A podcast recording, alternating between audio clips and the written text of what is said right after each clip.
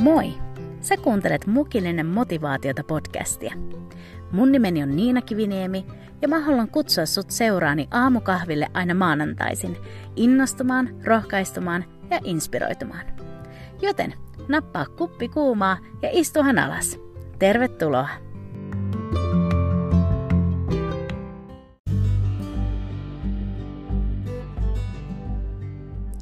Huomenta ja todella hyvää uutta viikkoa sulle. Heti alkuun mä haluan tänään huomauttaa, että muhun on pieni syysflunssa päässyt iskemään. Ja siksi tämä mun ääni on hiukan normia kähämpi. Mutta kyllä, edelleen se on Niina täällä, joka sulle juttelee. Mutta hei, ää, tässä on ollut muutama viikko taukoa podcastin teosta ihan aikata- aikataulutuksellisista syistä, joten mä oon tänään erityisen innoissani siitä, että mä saan viettää tämän hetken sun kanssa. Me kohdataan tämä maanantai vähän astetta tarmokkaammalla asenteella, sillä mä haluan jakaa sulle pienen muistilistan koskien hengellistä sodankäyntiä tai ennen kaikkea sitä, että miten meidän vihollinen käyttäytyy. Me ollaan Jeesuksessa voittajan puolella, mutta koska meidän vihollisemme ei pelaa sääntöjen mukaan, niin me voidaan helposti unohtaa se. Ja me aletaan taistelemaan vääriä kohteita vastaan ja, ja unohdetaan, että kuka meitä vastassa on ja, ja millainen hän ja hänen tapansa toimia on. Niinpä mä pyydän sua nyt nappaamaan sen sun kahvikupposen ja mä otan tämän mun Finrexiinin. ja ota vaikka pieni muistio myös matkaan ja istu mun seuraan tälle tämän viikon mukilliselle motivaatiota. Mulla on ollut viime aikoina syvä kaipaus Jumalan sanaa kohtaan. Sellainen ihan niin kuin, mulla olisi ikävä Jumalan sanaa. Uh, mä en tiedä oikein, miten tätä muuten kuva- kuvailisi tai selittäisi, tai että kuulostaako tämä sulle mitenkään järkevältä, koska onhan raamattu tässä meidän käsien ulottuvilla ja luettavissa aina, mistä meidän muuten tulisi olla tosi kiitollisia. Mutta jostain syystä tähän sanaan tarttuminen ja sitä lukeminen on ollut mulle tosi haastavaa viime päivinä. Mä kaipaan oikein niin kuin ammentaa ja syödä Jumalan sanasta. Mutta silti mä huomaan nappaavani lyhyesti jonkun tekstin sen lehdiltä ja sit mä taas jatkan matkaa. Se vähänenkin on tietenkin parempi kuin ei mitään, mutta raamatussa Jumala kuitenkin kehottaa meitä tutkimaan Jumalan sanaa ja mietiskelemään sitä. Ei vaan nopeasti vierailemaan, vaan viipymään sanan äärellä. Mulla meni tässä useampia päiviä siihen, että mä mietin ja pohdin, että mistä mä lähtisin liikkeelle tässä raamatuluvussa. Mä halusin aloittaa lukemaan tämän raamatun yksittäistä kirjaa ja syventyä sitten siihen, mutta koska mä niin jäin miettimään tätä, että mistä mä aloitan, niin se itse lukeminen ja sen aloittaminen vaan siirtyi ja siirtyi. Sitten yksi aamu, kun mä vielä heräilin uuteen päivään, niin mä oikein turhauduin itseeni ja kun mä mietin tätä sanan lukemista – Mulle tuli tunne, että hyvänä aika, että kyllähän mun täytyy tehdä jotain päätöksiä tämän asian suhteen. Ja mä heitin sitten nopean rukouksen Jumalalle ja mä sanoin, että, että auta isä, mä kaipaan sun sanaa, mistä mä lähden liikkeelle. Ja siinä samassa mun sydämelle nousi yksi neuvo, jonka mä oon varmaan täällä podcastissakin joskus jakanut, koskien just tätä raamatun lukemista. Ja se kuului jotenkin näin. Älä tee tästä niin monimutkaista. Aloita alusta. Oi että, miten yksinkertaista. Niinpä mä sitten nappasin raamatun siitä yöpöydältä ja lähdin ensimmäisestä Mooseksen kirjan ensimmäisestä luvusta ja sen ensimmäisestä jakeesta liikkeelle. Mä en päässyt kovinkaan pitkälle, kun mun silmiin ja sisimpään pomppasi jotain, mistä mä haluaisin myös sulle tänään jakaa. Nimittäin mä haluan jakaa sulle muutaman ajatuksen koskien meidän sielun vihollista – tai itse asiassa mä ajattelin antaa pienen muistilistan sun matkaan ja siihen hengelliseen taisteluun, jossa me jokainen uskovina ollaan. Mä en ole sitä mieltä, että meidän tulisi olla aina keskittyneenä meidän viholliseen, mutta mä uskon, että meidän ei tulisi unohtaa, että meillä on vihollinen ja että hän etsii tilaisuutta varastaa, tappaa ja tuhota. Ja niinpä tänään mä haluan nostaa esiin muutaman ajatuksen, jotka nousi näiltä raamatun ensilehdiltä. Eli Ensimmäinen Mooseksen kirja lähtee liikkeelle maailman luomisesta ja siitä, kuinka Jumala sanallaan loi kaiken tämän, mitä tänäkin päivänä meidän silmät saa todistaa. Sitten Jumala luo paratiisin ihmisen omaksi kuvakseen hänen läheisyyteensä. Ja Jumala luo ihmiselle eli Aadamille avun ja sopivan kumppanin Eevan. Kaikki on hetken täydellistä tässä paratiisissa. Mutta me ei ehditä lukea kuin raamatun kaksi ekaa lukua ihan silleen rauhassa, kun sitten jo kolmannessa luvussa käärme, eli sielun vihollinen, tulee kuvioihin ja astuu niin sanotusti näyttämölle. Ihan ensiksi, kun vihollinen tulee esiin, niin aivan ensimmäinen kuvaus hänestä luetaan ensimmäisen Mooseksen kirjan kolmannen luvun sen ekasta jakeesta. Ja siellä sanotaan meille näin. Mutta käärme oli kavalin kaikista kedon eläimistä, jotka Herra Jumala oli tehnyt. Ensimmäinen asia, mitä meidän vihollisesta sanotaan, on se, että hän on kavalin. Ei vähän kavala, tai että hänellä olisi taipumus kavaluuteen, vaan hän on kaikista kavalin. Ja näin, eka kohta tälle tämän maanantain niin sanotulle hengellisen sodankäynnin muistilistalle on tämä. Muista, meidän vihollinen pelaa likaista peliä. Sanakirja määrittelee sanan kavala näin. Se on petollinen, vilpillinen, kiero, viekas, luihu. Eli mitä kaikkea tämän ja näiden sanojen taakse kätkeytyykään, niin yksi asia on varmaa. Meidän sielun vihollinen pelaa likasta peliä. Se tarkoittaa sitä, että hän hyökkää hetkellä, jolloin me ollaan kaikista heikoillamme, tai hetkissä, kun me luullaan, että me ollaan voittamattomia. Hän etsii täydellisiä hetkiä yrittää lannistaa meidät tai saada meidät kaatumaan. Vihollista ei kiinnosta reilu peli tai pelaaminen sääntöjen mukaan. Hän on kiero, hän on ovela ja hän on paha. Näissä Eerinin tapahtumissakin vihollinen iskee otollisella hetkellä – hän etsi sopivan hetken, jolloin hän saisi Eevan ja Aadamin lankeamaan hänen juoniinsa. Samaa taktiikkaa me nähdään myös myöhemmin Uuden testamentin puolella, kun Jeesus on erämaassa ja paastunut 40 päivää ja 40 yötä. Saatana näki, että Jeesus oli nälissään, ja niinpä hän päätti hetkensä koittaneen. Vihollinen tutkii meitä, ja hän etsii ne hetket, kun me ollaan heikoillamme ja kaikista paljaimpina tulla osutuiksi. Mä huomasin itse tämän ihan viimeksi eilen, kun sellaisen tosi inhottavan epäonnistumisen keskellä mä koin vihollisen iskevän kohtaan, mihin hän tiesi, että hän satuttaa mua kaikista eniten. Mä olin hetken täysin ilmat pihalle lannistettu, mutta mun olisi pitänyt muistaa, että just näin vihollinen toimii. Hän etsii sopivan hetken ja iskee sinne, mihin meitä sattuu kaikista eniten. Tästä syystä on hyvä olla hereillä näistä asioista.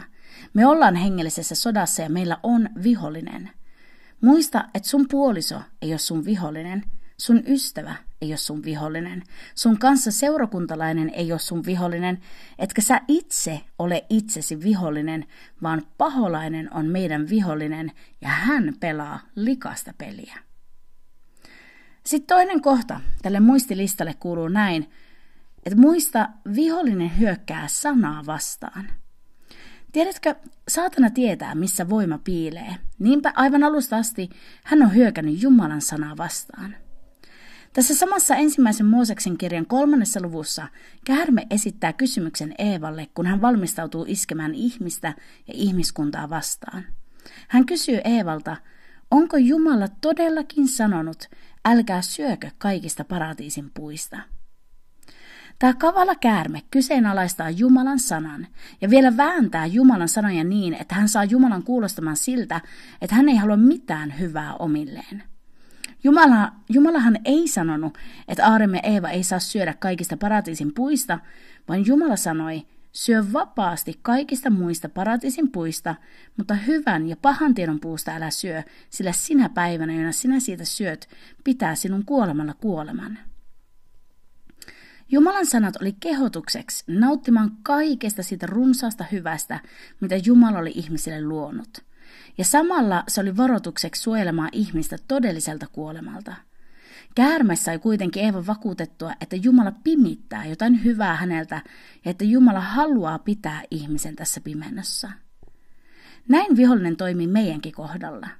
Just tästä syystä mä uskon, että sanan lukeminen on meille uskoville niin hankalaa välillä – Jumalan sanassa on mieletön voima ja Jumalan sanaan juurtunut uskova on voitokas uskova. Tämä me nähdään esimerkiksi siinä, miten Jeesus taisteli saatanaa vastaan silloin erämaassa. Jeesus iski alas jokaisen vihollisen iskuista Jumalan kirjoitetulla sanalla. Jeesus sanoi, kirjoitettu on, ja bam, hän siteerasi Jumalan sanaa, ja vihollinen laitettiin hiljaiseksi kerta toisensa jälkeen. Kuinka hyvin me tunnetaan tätä Jumalan voimallista sanaa? Kuinka paljon me sieltä ammennetaan? Mä ainakin tarvin tehdä sellaisen ryhtiliikkeen siinä, että mä jälleen syvennyn sanan tutkimiseen ja sitä kautta mä saan vahvistua mun hengellisessä elämässä. Jumalan sana on meidän ravintoa. Jumalan sana on voimallinen. Se on kaksiteräinen miekka, joka kaataa maahan kaikki väitteet, jotka nousee Jeesuksen tuntemista vastaan. Olla valppaana tällä alueella myös. Jumala ei halua pimittää meiltä yhtään mitään, vaan hän on antanut meille valtasan voiman lähteen ja tällaisen ohjekirjan, kuinka elää tätä elämää ja elää siinä voitossa. Jumalan sana on meidän jalkojen lamppu. Se valaisee meidän tietä. Me ei olla eksyksissä, vaikka joskus se voi tuntua siltä, mutta Jumalan sana on meille voimaksi, se on meille viisaudeksi ja se valaisee meidän tietä. Älä anna vihollisen vääntää Jumalan sanoja sulle, vaan tutki sanaa. Ota selville, mitä siellä sanotaan, mitä Jumala sanoo siellä meille, ja iske maahan vihollisen hyökkäykset. Ja sitten me päästäänkin tämän muistilistan viimeiseen kohtaan. Eli muista, vihollinen on voitettu. Tässä samassa ensimmäisen Mooseksen kirjan kolmannessa luvussa me luetaan koko tämä syntiin lankeemuksen kohtaus ja kuinka ja Eeva lopulta lankeaa vihollisen ansaan ja syö siitä puusta, mistä Jumala oli kieltänyt syödä. Ja tämän luvun 15 jakeessa me luetaan nämä sanat, jotka Jumala sanoo käärmeelle ja, ja mitä on vielä tapahtuva, kun hän sai ihmisen lankeamaan. Tässä Jumala antaa kuvauksen siitä työstä, jonka Jeesus kerran tulisi ristille tekemään. Jumala sanoo näin. Ja minä panen vainon sinun ja vaimon välille, ja sinun siemenesi ja hänen siemenensä välille. Se on polkeva rikki sinun pääsi, ja sinä olet pistävä sitä kantapäähän. Se on polkeva rikki sinun pääsi. Jeesus Kristus on voittanut vihollisen kertakaikkisesti, kun hän antoi henkensä meidän puolesta ristillä. Me ollaan voittajan jengissä. Sä oot voittajana Kristuksessa. Mä sanon tänään itselleni ja mä sanon sulle, että hei, nouse ylös tällä taistelukentällä. Jeesus on jo voittanut. Saatana on voitettu. Jos me ei muisteta tätä tärkeää pointtia, niin me kuljetaan kiusattuina, lyötyinä, lannistuneina päivästä toiseen. Kyllä, itsessämme me ei voida paljoakaan, mutta me ei ollakaan itsessämme, vaan Jeesuksen seuraajina me ollaan Kristuksessa ja me käydään sotaa sieltä käsin. Joten rohkastu, mun rakas ystävä. Tätä sotaa ei ole hävitty, vaan se on voitettu. Vihollinen ei hallitse meitä, vaan hänet on kukistettu. Ja tänä maanantaina mä pyydän, että saatat mukaan tämän simppelin, mutta tärkeän ja voimallisen muistilistan. Eli muista yksi, vihollinen pelaa likasta peliä. Kaksi, vihollinen hyökkää sanaa vastaan. Kolme, vihollinen on voitettu. Sua ei ole jätetty neuvottamana vihollisen armoille, vaan Jumala on varustanut meidät kohtaamaan jokaisen hyökkäyksen ja pysymään pystyssä. Hän, joka on meissä, on suurempi kuin se, joka on maailmassa. Ja muista, jos Jumala on meidän puolellamme, niin kuka voi olla meitä vastaan?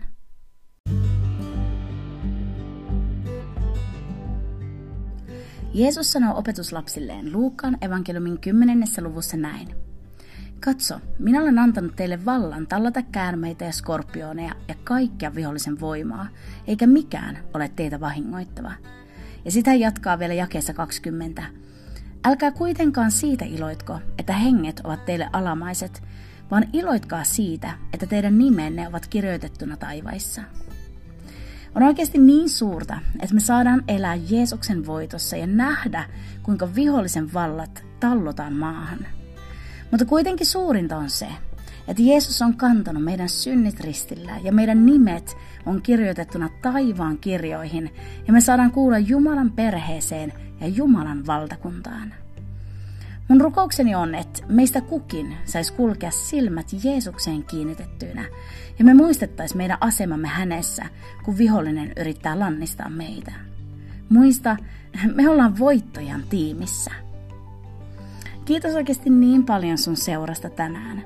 Sä löydät mut ja tänne podcastin Mukillinen motivaatiota Instagram- ja Facebook-sivuilta – Ja olisi kiva olla yhteydessä sitä kautta sun kanssa, joten laita ihmeessä nuo sivut sun seurantaan.